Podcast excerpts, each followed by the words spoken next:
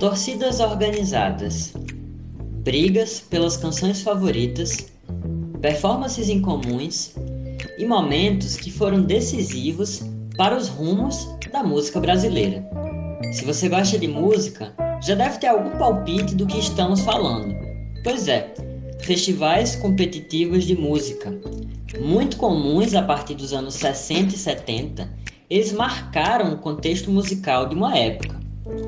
A partir desses festivais, gêneros como a Jovem Guarda, a Tropicália e a Bossa Nova se popularizaram.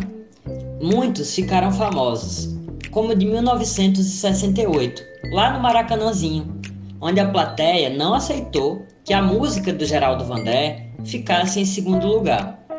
Olha, sabe o que eu acho? Eu acho uma coisa só mais. Antônio Carlos Jobim e Chico Buarque de Holanda merecem o nosso respeito. Como não esquecer também do Happening do Caetano Veloso em 68, cantando É Proibido Proibir e discutindo com o público. Mas é isso que é a juventude que diz que quer tomar o poder. Vocês têm coragem de aplaudir este ano uma música, um tipo de música que vocês não teriam coragem de aplaudir no ano passado? São a mesma juventude que vão sempre, sempre matar amanhã o velhote inimigo que morreu ontem. Vocês não estão entendendo nada. Já dá para ver que festivais são sempre intensos e históricos. Mas hoje em dia, será que esse formato ainda tem a mesma potência? E aqui na Paraíba, será que aconteceram festivais daquele jeito? Esse episódio vai contar as histórias dos festivais competitivos de música na Paraíba. Porque afinal, você está ouvindo Memórias Sonoras, o podcast sobre a história da música paraibana.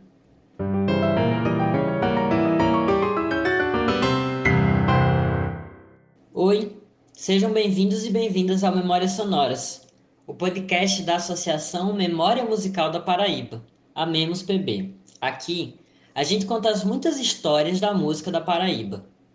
Neste episódio, a gente vai fazer uma viagem no tempo, isso mesmo que você ouviu.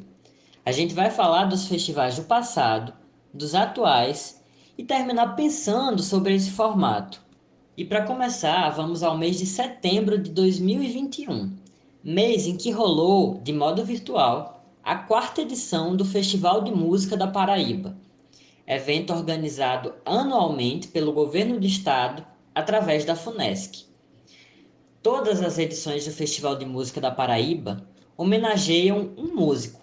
Já teve homenagem a Sivuca, Jackson do Pandeiro, Zabé da Loca e esse ano, o homenageado da edição foi o compositor, produtor e músico pessoense Genival Macedo. Parte 1 O avô do trio elétrico.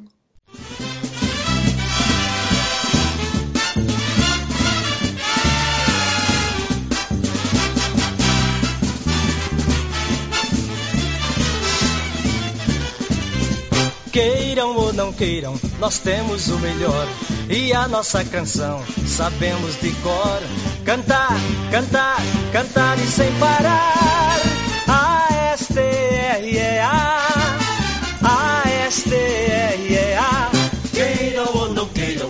temos o melhor. Esse é o hino do Clube Astreia, um clássico de João Pessoa. O autor dele é Genival Macedo Lins um pessoense nascido nos anos 20, que atuou ativamente na cena musical paraibana e brasileira, seja como compositor, produtor, empresário, radialista ou repórter. Desde muito jovem, Genival enveredou pelo mundo da música. Aos 16 anos, ele compôs Meu Sublime Torrão, frevo que em 1972, através de uma lei municipal, foi tornado o hino popular oficial da cidade de João Pessoa. Paraíba hospitaleira, morena brasileira, do meu coração.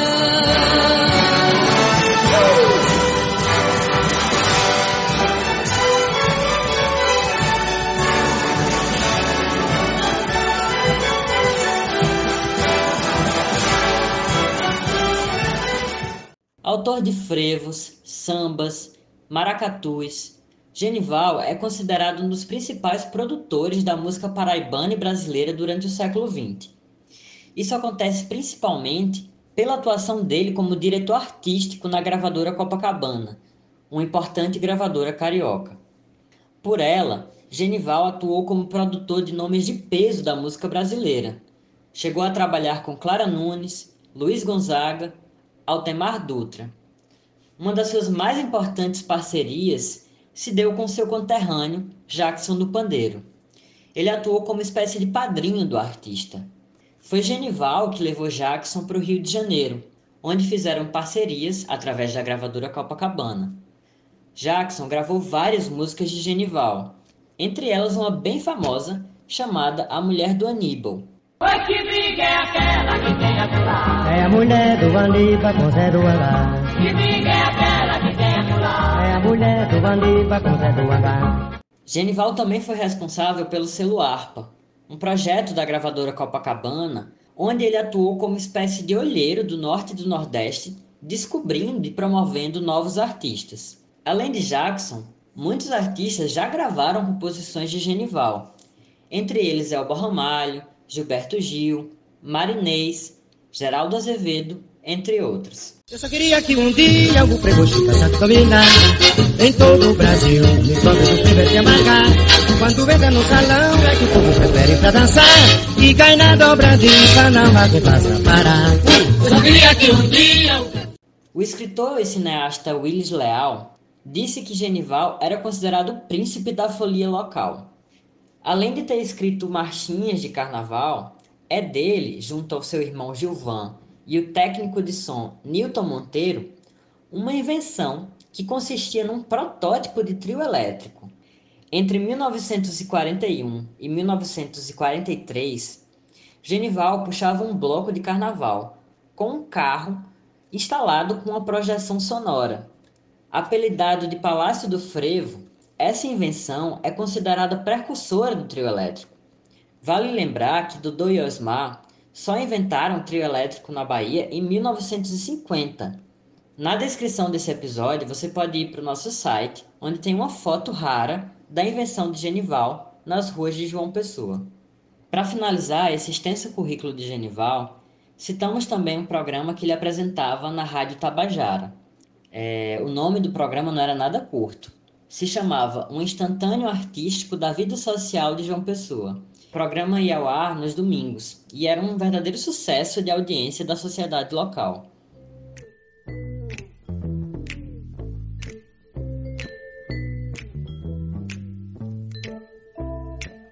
Parte 2 Como se fosse Juliette. Vocês conhecem Banda Forra? Bom, para quem não conhece, indico conhecer, pois é uma das bandas contemporâneas mais legais da Paraíba. A formação inclui Guga Limeira nos vocais, Hernani Sá e Hugo Limeira nas guitarras, Lucas Benjamin na bateria e um jovem doutorando ítalo-brasileiro chamado Mateu Tchaki no baixo. O Mateu nasceu em Roma, mas reside aqui na Paraíba desde sempre. Aqui ele se formou e ingressou no programa de doutorado em musicologia pela UFPB, com um tema de pesquisa bem interessante e que se relaciona com o assunto do nosso episódio de hoje.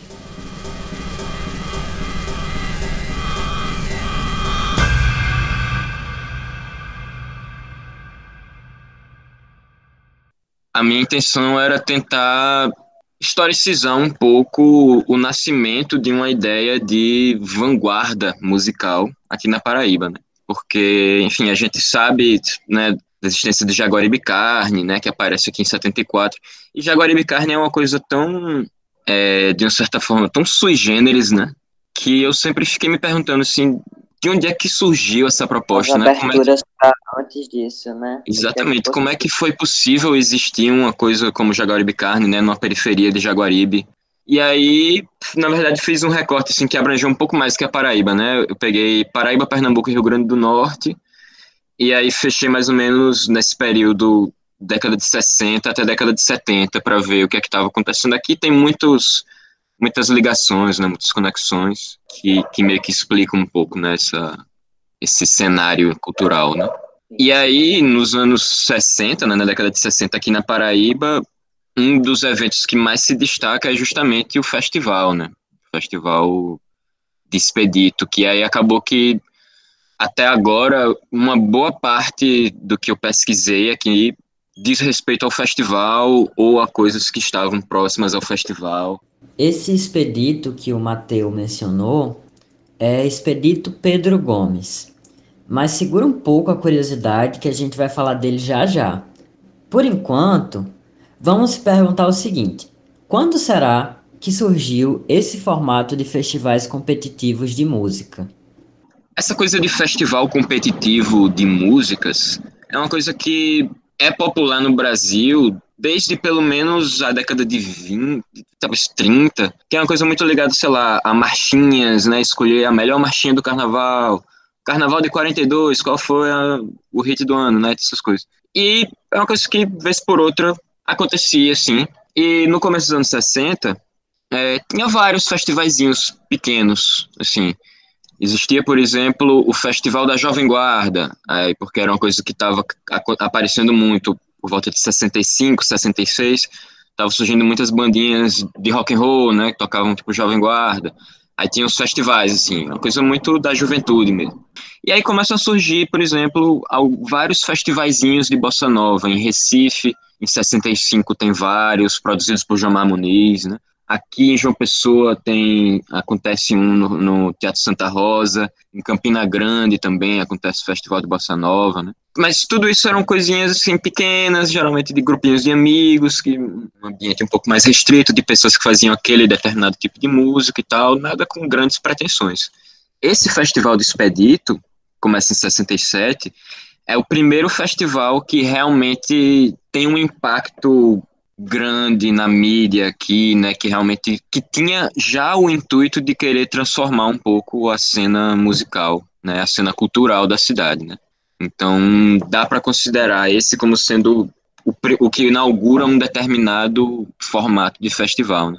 E até os festivais que aconteceram depois, né, como o Festival do Sesc, o Festival falou do Liceu, né, e vários outros que ainda continuaram tendo aqui, eles já seguem um pouco mais esse formato do despedito, né?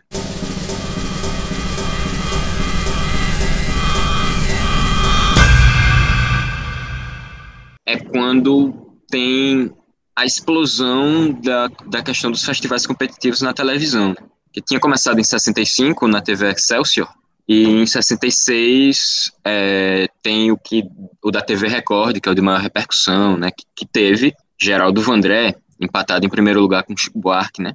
Nossa função é fazer canções. A função de julgar, nesse instante, é do júri que ali está. Então, assim, é literalmente assim como se fosse Juliette na época, né? Porque era o programa de televisão de maior audiência do Brasil daquela época, de competição que todo mundo acompanhava, com torcida e tudo mais. E o Paraibano ficou lá em primeiro lugar, empatado com Chico Buarque, né? Então, isso foi uma coisa que movimentou muito, mobilizou muitas pessoas aqui, foi uma coisa que foi realmente assim, um grande marco para as pessoas aqui. E já vinha, né, esse, movimento, né, de festivais de bossa nova e tal. Aí quando o Vandré, que era um cara, né, um cara daqui de João Pessoa, chega, né, a esse, a esse ponto, então isso foi uma coisa que é, instigou muita gente aqui e começou-se a se falar muito na ideia, né, de fazer um festival, mas era muito conversa de mesa de bar lá do Churrascaria Bambu, que era o bar onde todo mundo ficava planejando essas coisas. Até então não iria passar muito disso, né, mas Expedito foi a pessoa que disse, não, vamos fazer mesmo, sim. E aí ele começou a movimentar as coisas para isso acontecer, né, aí foi fazer reunião com o diretor do Santa Rosa, né, que para o festival acontecer lá no Teatro Santa Rosa, se reuniu com o prefeito para explicar ele a ideia, né? Então ele já partiu da ideia de que ia ser algo grande.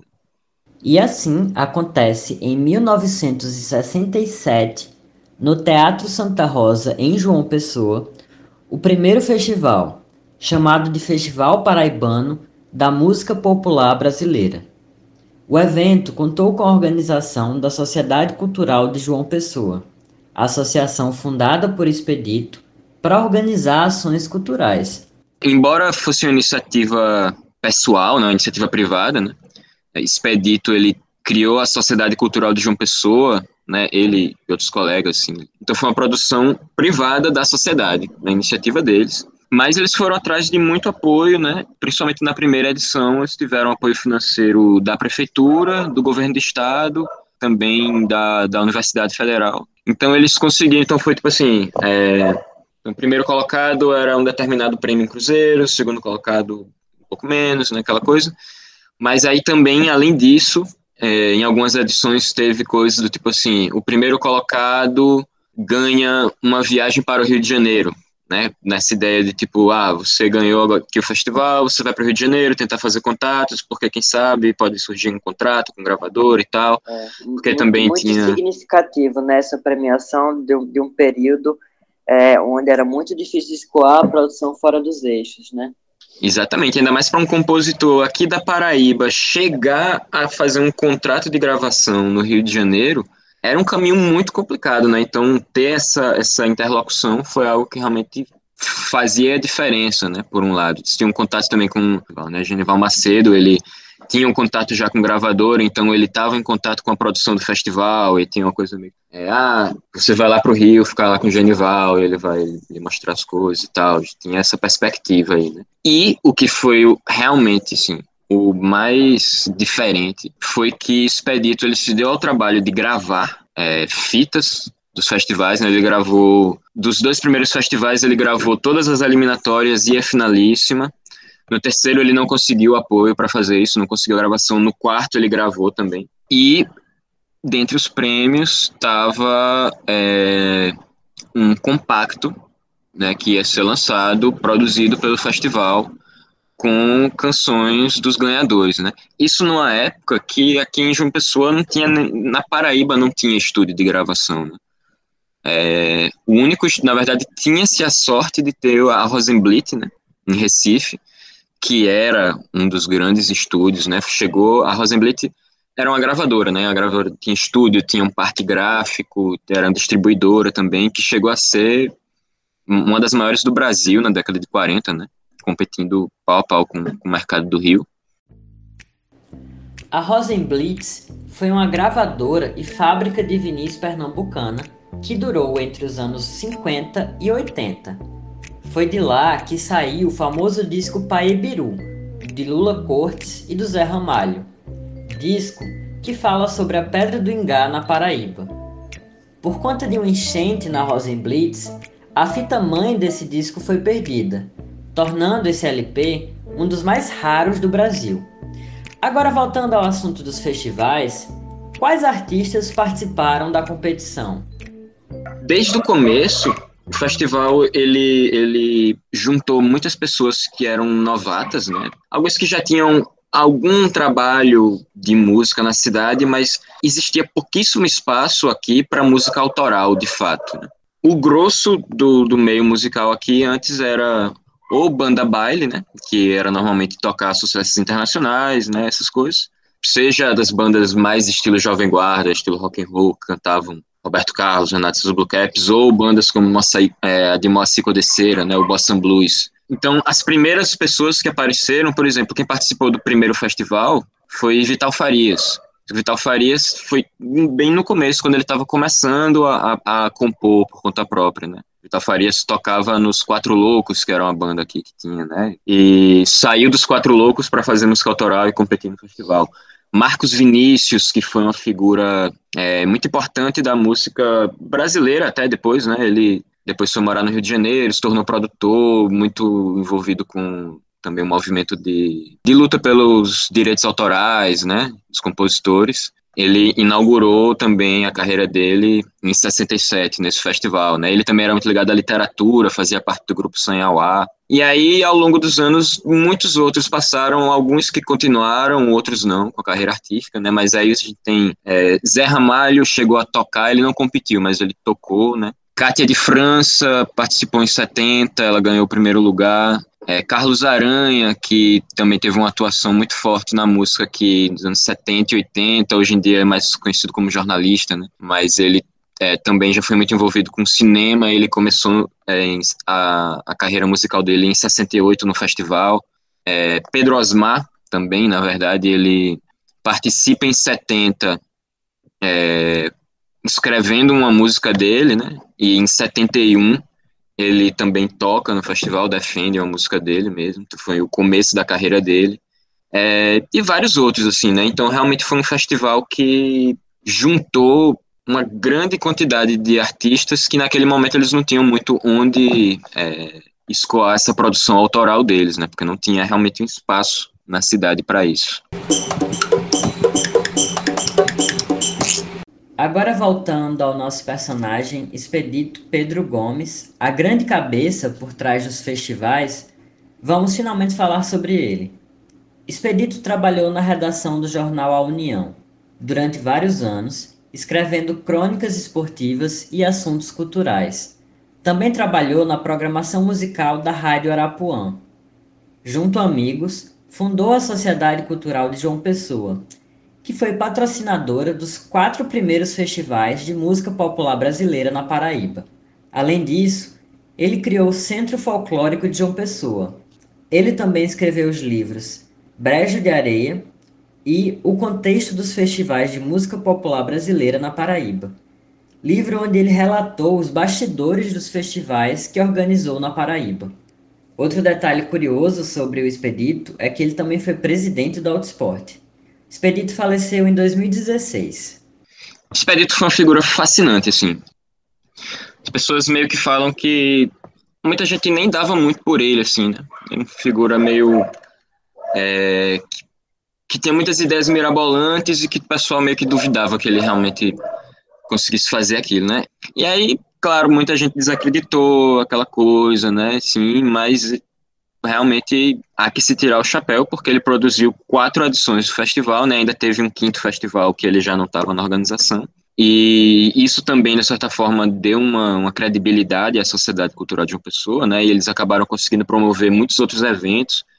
Então, o Expedito era uma pessoa muito ligada também ao folclore, chegou a fazer vários festivais de folclore aqui, festival de violeiro, ele produziu também... É... A cultura popular, né? é, festival de Umbanda, né? Várias coisas desse tipo, né? E também chegou a produzir ainda mais coisas. Enfim, é, movimentou bastante a cultura daqui, né? Entre os anos 60 e comecinho de 70, né? Parte 3. A indignação de Carlos Aranha. Naquela época, de meados dos anos 60, o contexto da música brasileira pegava fogo. Surgiam várias vertentes, da música de protesto de Geraldo Vandré, a Jovem Guarda de Roberto Carlos e o tropicalismo do grupo baiano, a polarização era tão grande que até passeata contra a guitarra elétrica fizeram. Os festivais encarnavam todas essas disputas, e aqui na Paraíba, lógico, não foi diferente. O primeiro festival, de 67, é, quem ganhou o primeiro lugar é a música chamada O Repente, de Zé Pequeno e Genival Veloso. Foi defendida por Braulio Bronzeado, né, com, acompanhado do conjunto Albarã. Deixa até completa aí. Imagino que tem essa questão, essa relação assim da, da identidade cultural muito latente nesses primeiros festivais, né? Exatamente. E isso já foi polêmico. Já foi extremamente polêmico, porque o que, é que aconteceu? O, o nome desse primeiro festival foi o primeiro festival paraibano da moderna música popular brasileira. Né, tinha esse nome moderna aí no meio. Porque antes de se consolidar né, essa, essa sigla MPB, né, que foi uma sigla que se consolidou muito por causa dos festivais da TV, né? Uhum. É, muitas vezes não era totalmente, não era coisa fixa, né? Então a gente chamava de música brasileira popular, então era, às vezes a sigla mudava muito e se referia muito como moderna música popular brasileira, MMPB, né? Era um dos que mais era uma das siglas mais usadas, né, até abreviarem. Muito dentro e quem usava, principalmente MMPB, era o pessoal que vinha dessa ideia da bossa nova, né, a bossa nova como uma música vanguardista, moderna, que ia realmente trazer as raízes populares da nossa música para um ambiente moderno e tal, tinha essa, essa ideia, né? Que tinha aquela rixa, né?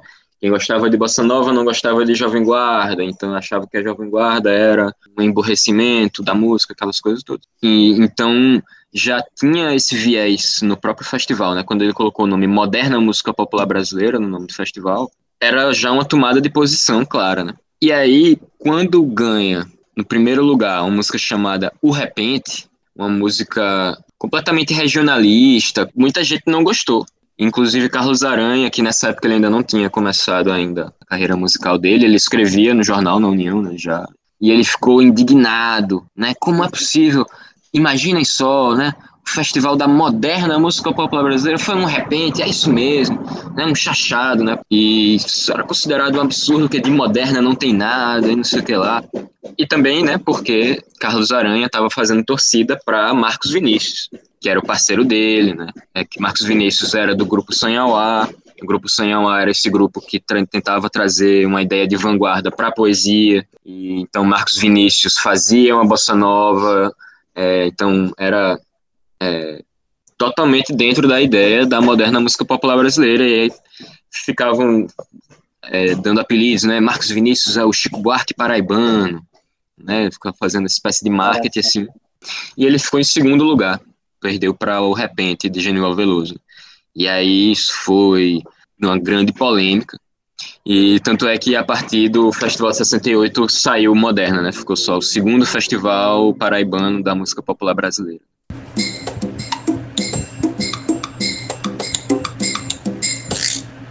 Carlos Aranha é um jornalista, músico, poeta, ator, produtor cultural e cineasta. Como jornalista, foi editor do suplemento literário Correio das Artes e editor de cultura de vários jornais de João Pessoa. Aranha é uma figura-chave na contracultura do Estado, tendo participado inclusive dos manifestos tropicalistas desenvolvidos no Nordeste. Inclusive, é, tem, tem um momento chave, assim, né, da, da carreira de Pedro Osmar, que ele conta isso, né, que foi no Festival de 70, que Pedro Osmar participou com a composição dele, só que foi o seguinte, Pedro Osmar, na época, ele era bem novinho, menor de idade, ele trabalhava, estava fazendo um curso de datilografia, e a professora dele... É, é... o nome dela. Pois é, exatamente. Tecla, né? É bom demais esse nome. E a professora dele disse que, que sabia que ele gostava de tocar e disse que ia ter o um festival, e tipo, ah, vamos participar. E aí ele acabou fazendo uma música para uma letra dela e para de um colega dele lá, é, do curso de telegrafia. É uma letra extremamente nacionalista, assim, meio que, tipo, é, bem na ideia Brasil, ame o odeixo, assim, quase assim. É, acho que era Brasil, vamos para frente, alguma coisa assim. E nesse festival de 70, Carlos Aranha também participou, né? E, assim, em 70, Carlos Aranha já estava calejado, de, já tinha morado no Rio, já tinha um monte de coisa, assim, então ele estava extremamente combativo. E aí, quando o Pedro Osmar... É, não foi nem Pedro Osmar que subiu no palco, né? Foi outra pessoa que defendeu a música dele. Mas Carlos Aranha ficou indignado também, fez uma intervenção, e aí fez um discurso lá, dizendo que era um absurdo, é, esse pessoal fazendo essas apologias à ditadura que nós estamos vivendo, não sei o que lá, não sei o que lá. E, e Pedro Osmar é inocente, porque ele não tinha nenhuma noção disso, assim. Ele era, realmente era muito novo, assim, então ele não tinha essa leitura ainda. E ele ficou muito impactado, assim, né? E Carlos Aranha deu um esporro diretamente para Pedro Osmar, que era o compositor da música.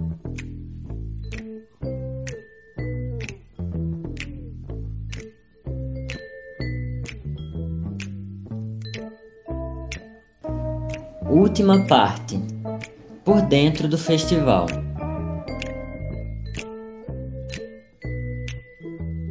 Esse ano o festival foi bem interessante. Foram muitas as músicas boas que eu não vou nem citar para não correr o risco de esquecer alguma. O festival aconteceu virtual, ainda seguindo os protocolos de biossegurança requeridos pela Covid-19. Na plateia do Teatro Paulo Pontes estavam somente o pessoal da produção e da imprensa. Eu acompanhei os três dias de competição e captei umas sonoras lá mesmo.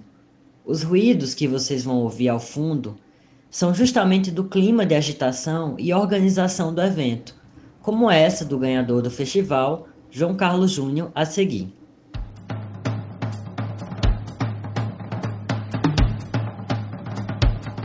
João, você Hoje foi de trio, já pode pedir música no Fantástico.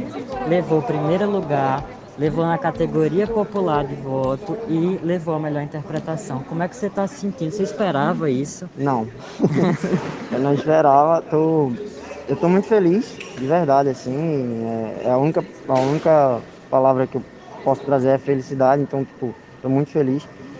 E foi incrível, foi incrível. Tipo, a minha música ter ganhado, assim, pra mim, enfim, eu não sei, não sei explicar, nem sei como usar as palavras. Ainda mas tá no processo de cair a ficha, É, né? exatamente.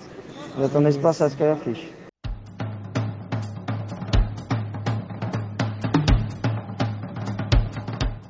É, quem também emitiu uma avaliação bem interessante sobre a competição foi a radialista e apresentadora do Jornal Estadual da Rádio Tabajara, Raio Miranda. É, Raio, é, os festivais geralmente têm esse tom político e tal, é, e o resultado de hoje é, trouxe a premiação de uma música política também, de cunho político, denunciando racismo. Como é que tu enxerga esses festivais dentro desse contexto de músicas mais políticas e o resultado de hoje? Pois é, a, a gente sabe que os festivais têm historicamente né, essa função social de pautar na sociedade temas muito importantes. É, divisor de águas, inclusive em momentos históricos políticos. A gente, se a gente fizer um recorte ali dos festivais que antecederam, até durante a ditadura militar, a gente vai ver a importância desses festivais. Muitos deles boicotados né, por esse processo de ditadura. É, hoje, nessa avaliação do quarto festival de música, eu consigo ainda fazer uma leitura de que se o cantor cantar a sua verdade, se aquela for a sua história, foi o que a gente assistiu aqui hoje. João Carlos ele não trouxe somente uma música de militância, Aham. ele trouxe uma música de verdade. É, ele vestiu uma roupa que era né? confortável nele, não era É. essa a sensação que Aham. dava quando ele estava no palco, que era um um espetáculo que ele fez para ele também. Era o conforto dele, ele estava contando a história dele. E desde a primeira vez que ele subiu no palco, ainda nas eliminatórias, na fase das eliminatórias, ele prendeu a atenção de todo mundo que estava na plateia, porque ele estava cantando a verdade dele.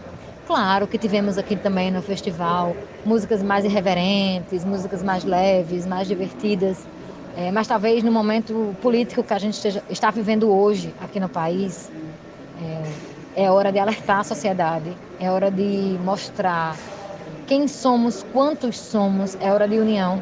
E essa música de João Carlos, ela traz um pouco disso quando, quando ela relata problemas sociais vividos pelas pessoas negras. Eu acho que é uma coisa de um sintoma também, né? É um sintoma dos tempos. Sempre que surgem esses festivais, acabam surgindo esses sintomas também. Pois é, mas aí a gente não sabe, acaba, acaba virando um ciclo, né? A gente não sabe mais onde começou. É um, é um ciclo em movimento. E esse festival também trouxe isso. É, a música paraibana, ela está em movimento. A gente, se a gente olhar para o primeiro festival de música da Paraíba e pegar quem eram os artistas inscritos, eles eram em sua maioria pessoas já com renome, né? Pessoas que já eram conhecidas da população. E aí, quando a gente pega agora o quarto Festival de Música da Paraíba, 362 inscritos, é muita gente. Recorde de mulheres inscritas. Então, muita gente tendo o que falar.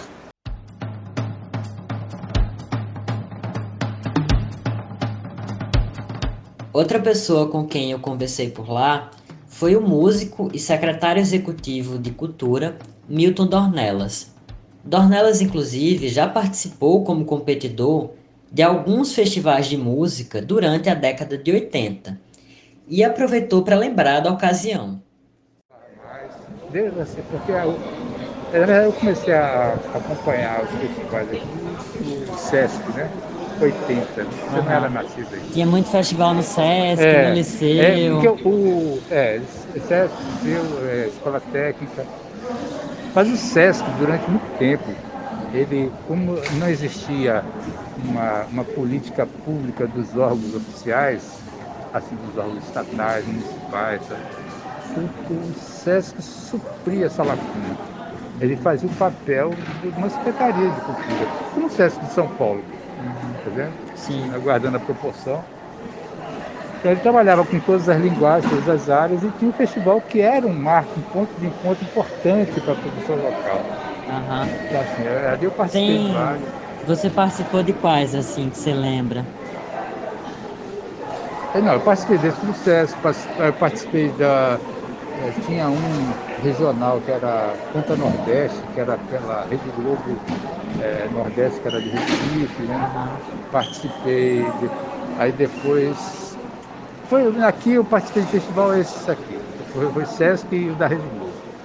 E daqui quem ganhava aqui ia tocar no Paraná também, Aham. no Paraná também. Mas assim, é, foi os anos 80, 70. 80, 80. Era um período assim de efervescência 80 desses 90. festivais, né? Isso, exatamente.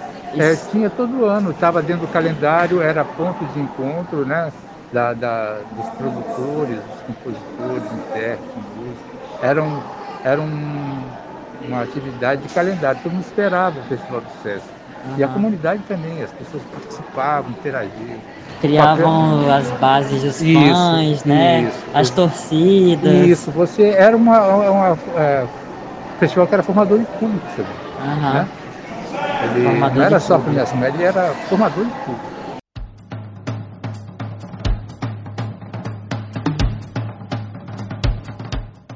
Um festival possui dinâmicas próprias para poder funcionar. Uma delas é ter uma banda base que acompanha os competidores. Essa banda base, eventualmente, pode até fazer arranjos para música. O regente da banda base desse ano foi o músico, produtor e contrabaixista Sérgio Galo, diretor do SG Estúdio Digital. Ele quem vai explicar pra gente como é que funciona essa dinâmica de banda base.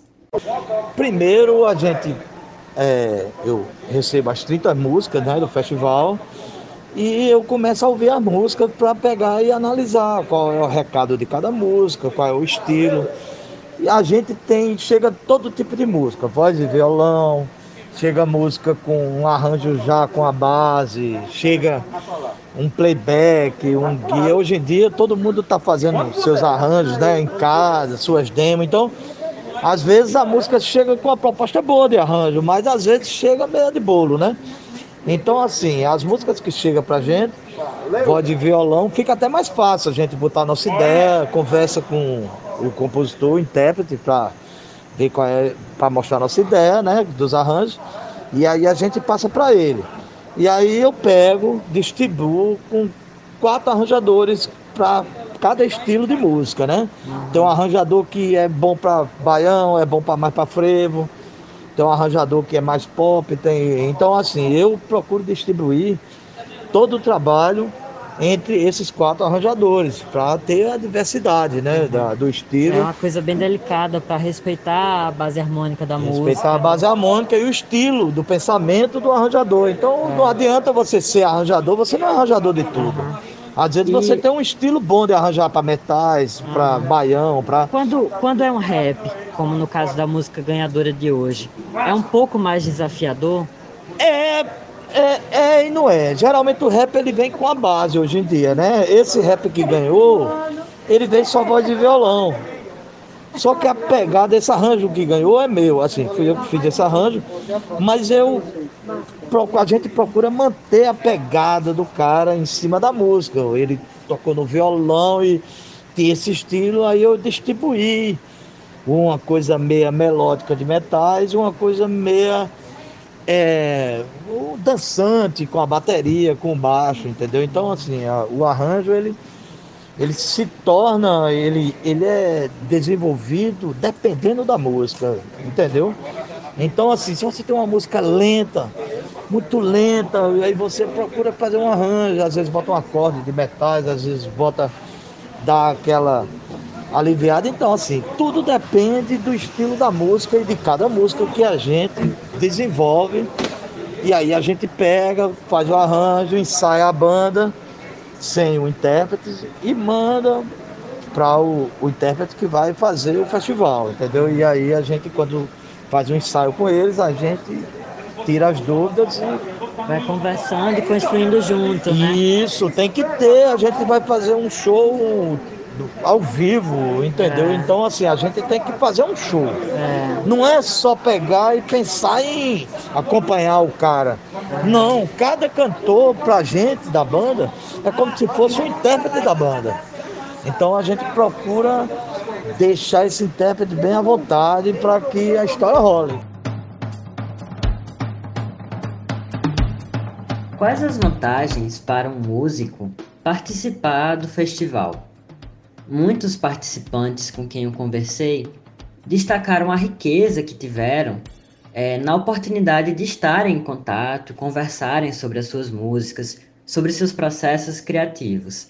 Apesar disso, o Mateu, que vocês ouviram lá no meio do episódio, trouxe algumas questões a se pensar sobre as limitações desse formato. Então, é importante dizer aqui que acho que todas as premiações foram extremamente merecidas, né? Acho que o júri sempre foi extremamente profissional, né? E, e- e para ser um festival é, competitivo, acho que eu, eu acredito 100% na lisura do processo, sim, nesse sentido, né? Mas não faz sentido a gente ter uma abordagem meritocrática para uma política pública, porque o que acontece? Coisa que eu gosto de pensar, assim. Por exemplo, vamos pegar o exemplo desse ano. Elon fez uma apresentação maravilhosa. Inclusive, muito elogiada, assim, né, em vários lugares. Tô pegando um exemplo aleatório, assim. Elon fez uma apresentação maravilhosa e não ganhou. Só que Elon abriu o edital, compôs uma música para se inscrever, fez todos os trâmites burocráticos para compor uma música, ensaiou, provavelmente deve ter feito algum tipo de gravação, então quem sabe deve ter é, gastado dinheiro ali para gravar de uma maneira é, para fazer a, a, a, a inscrição. Né? Então ele investia uma energia dele ali, ele que tem um trabalho autoral e que também trabalha em outras bandas e tal, é, ele dedicou parte do trabalho dele, o esforço físico dele, né? Ele, ele é artista, ele é músico, então ele trabalha com isso.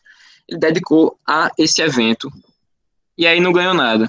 E aí eu volto para casa e pronto, ele não vai ganhar nada, porque não foi selecionado. Deslocamento também, né, Matheus? Porque muitos músicos vêm de outras cidades. Exatamente, exatamente. Solânia, Campina Grande. Exatamente. Então, é, é ali uma aposta, né, pelo próprio formato do evento, né? Então, acabou que, sim, Elon pagou para tocar.